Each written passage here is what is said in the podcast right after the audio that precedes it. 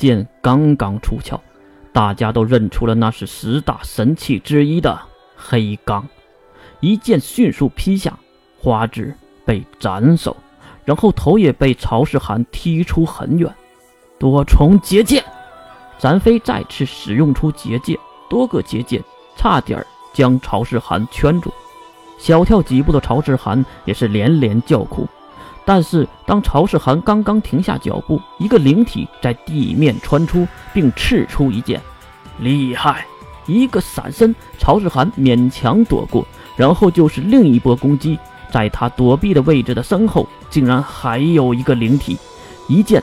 又是刺了过来，可以呀，可以呀！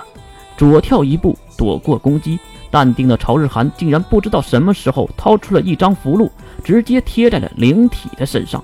那灵体犹如变成了一个雕像，一动也不动了。而曹日涵可能忘了还有一个本体呢，在空中落下的天地也是一剑劈下，曹世涵也是连忙捏起指诀，隐遁。就听“轰”的一声，曹世涵原地消失，天地的法剑也是劈在了地面之上。远处出现的曹世涵小退一步，然后看他的左肩见了红。前辈，可别在阴沟里翻了船呐！他们也都是佼佼者。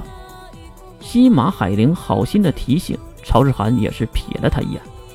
既然如此，老夫，呵呵，哦不。是贫道认真了。说完，曹世涵掏出了符箓，插在黑钢剑上，然后着手捏起了指诀，水神招来。黑钢剑上的符箓马上燃烧起来。只见他将黑钢之剑插在了地面之上，那黑钢四周开始释放大量的水，滔滔的水流犹如开闸的堤坝，几十秒就将半山腰全部淹灭。犹如水兵和水神伞的龙门大跃，我操！童胖子被冲到了一旁的栅栏处，不停地咒骂着。可是还有让他更头疼的呢。冰川，招来！这句话可吓到了水里的所有人。就看到地面刚要流淌走的水，瞬间开始结冰，以肉眼可见的速度，汹涌的河水变为了小型的冰川。长天一射。就在大家都惊愕的时候，天空落下了三个人影，那其中只有一个是人，那就是天帝。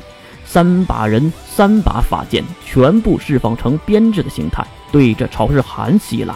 曹世涵也是站在原地，躲都没躲，直接捏起指诀，风华招来，又是同样的招数。可是天帝可不是花纸能复活呀，剑。突然，天空中落下的天地被无数个结界包裹，仿佛变成了天地的盔甲。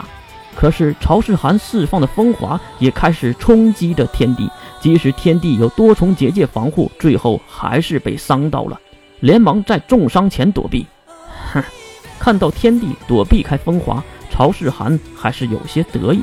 当然，他没想到的是，天地的后面竟然还有一个人，那正是花枝。花枝顶着风华的威力被切成好几块，可是依然保住了自己的右臂。就在利用下坠的速度，他用力的将匕首刺向曹世涵。姐，没想到的是，花枝的匕首竟然插在了一块小结界之上，和曹世涵的眼睛只差分毫。一旁的西马海玲喊道：“前辈，别玩大了。”确实，这回曹世涵玩的确实有点大。但是大家还忘了一个人吧？曹前辈，拿命来吧！绝界，在曹世涵的脚下，也就是冰川里，发出了黑色的光芒。那黑色的光芒不断的开始融化接触到的一切，那正是展飞的绝界，隔绝自己以外的任何事物，包括规则。结界师的无敌技能。看到脚下的能力波动，曹世涵瞪大了眼睛，糟了！迅速下线的曹世涵和迅速升起的展飞，马上就要接触的一刹那，绝界，又是一声绝界。黑色的球体和黑色的球体碰撞在一起，发出了巨大的能力波动，同时也震碎了院里的巨大冰川，冰块四分五裂的滚到山下去，场景非常的壮观。可是没人去欣赏这些，因为在场的人都大口大口的呕出了血，包括月在内。金龙透一口鲜血喷在了月的身后，月也是堵住了耳朵，因为耳朵和肺部疼得要死。如果两个结界再次碰撞下去不停止，估计这些普通人马上就要死掉了。还好，砰的一声，两人弹开，两个结界也随着消失。院中也是出现了两个碰撞挖出的巨大陨坑。谢谢。曹世涵回头看向西马海灵，而海灵却一脸的无奈。前辈，不如我来吧。曹世涵连忙摆手：“算了，还是我来吧。”别说，他一伸手。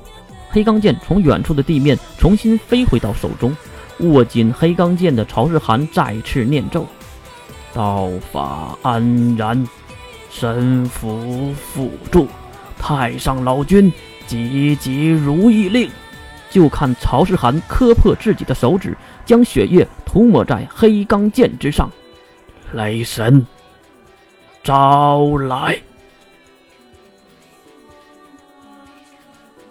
我的心确实有裂痕，因为那样光才能照得进来。